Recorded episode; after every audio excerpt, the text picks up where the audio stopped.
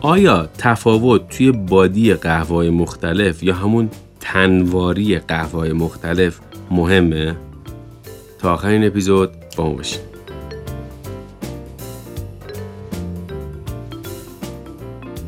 پاسخ این سوال ممکنه واضح به نظر برسه اما کمی صبور باشید بذارید بگم که شما فقط از قهوه تخصصی یا همون اسپشیالتی کافی دارین استفاده می‌کنید مقدار تنواری یا بادی توی هر دونه نسبت به دونه های دیگه تا چه حد متفاوته.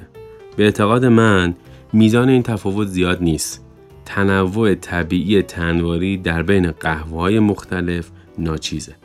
اما توانایی تغییر تنواری از طریق برشتکاری و دماوری دونه های قهوه دارای طیف گسترده ایه. من معتقدم که بیشترین تفاوت های تنواری در طول فرایند قهوه آزمایی یا همون کافی کاپینگ به دلیل وزن نکردن دقیق قهوه آسیاب شده و همچنین آب مورد استفاده توی این فراینده. در حالی که برخی از خریداران مدرن دونه سبز برشتکاران آب مورد استفاده در قهوه آزماییشون رو وزن می‌کنن.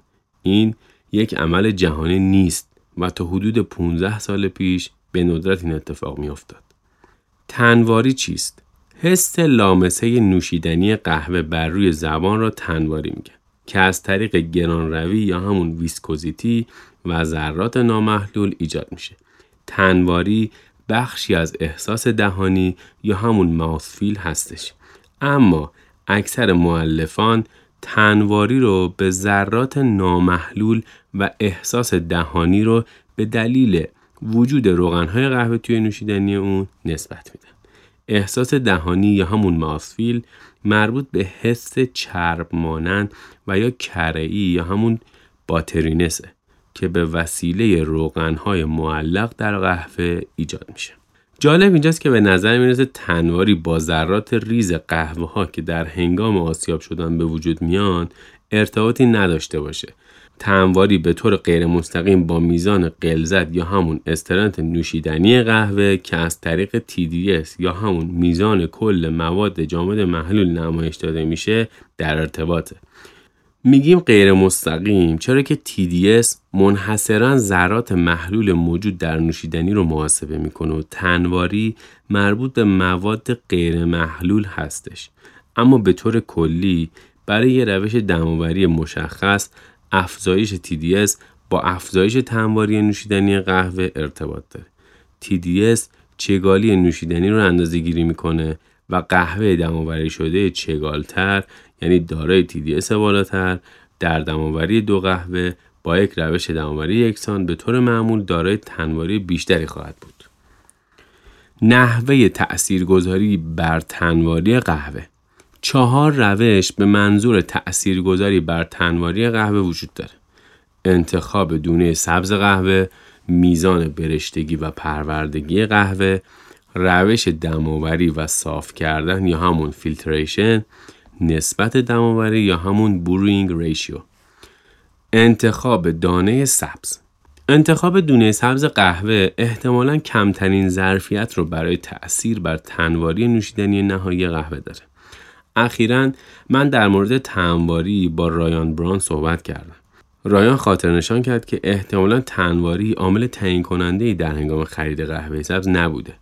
این اظهار نظر منو تحت تاثیر قرار داد و علاقه من را برای نوشتن این مقاله برانگیخت در حالی که خاستگاه و فراوری قهوه می‌تونه بر تنواری قهوه تاثیر بذاره اما نسبت به عوامل دیگه که در ادامه بهش می‌پردازیم تاثیر کمتری روی تنواری خواهد داشت برشتکاری و تنواری میزان برشتگی پروردگی یا همون development و همچنین نسبت هدایت یا همون conduction به هم رفت یا همون کانوکشن مورد استفاده در فرایند برشتکاری بر تنواری قهوه موثره. برشتکاری تیره تر، پروردگی بیشتر و قهوه برشته شده با میزان هدایت گرمایی بیشتر توانایی افزایش تنواری نوشیدنی قهوه رو داره. شاید تعداد کمی از برشتکاران صرفا قهوه ها رو برای افزایش تنواری تیره برش کنند.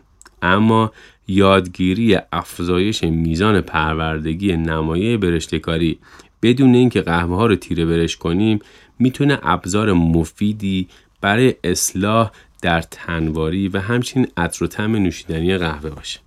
روش دماوری و صاف کردن فیلتریشن انتخاب روش دماوری به ویژه صاف کردن بیشترین ظرفیت رو برای تأثیر بر تنواری دارن. قهوه های دماوری شده به روش قوطه‌وری و سایر قهوه های دماوری شده صاف نشده بیشترین تنواری رو در نوشیدنی قهوه دارن. در روش های دماوری چکانه ای که در اون بستر قهوه به عنوان یک صافی عمل کرده تا ذرات ریز را به دام بیاندازد تنواری کمتری توی نوشیدنی قهوه ایجاد میشه.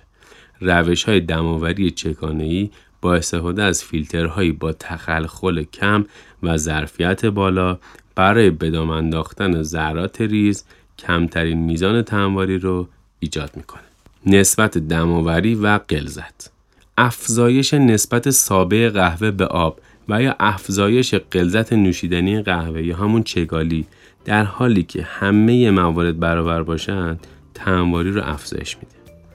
کلام آخر با بازگشت به سوال اصلی نادیده گرفتن یا توجه کم به تنواری به عنوان یک عامل موثر هنگام انتخاب دونه سبز قهوه منطقی به نظر می‌رسه چرا که تغییرات اندک توی روش های دماوری دستورالعمل و صاف کردن توانایی ایجاد تغییر بیشتری نسبت به انتخاب متفاوت دونه سبز قهوه در تنواری رو دارند. منبع این مقاله اسکادراو 9 می 2021 وبسایت اسکادراو آیا تفاوت در تنواری قهوه مختلف مهم است؟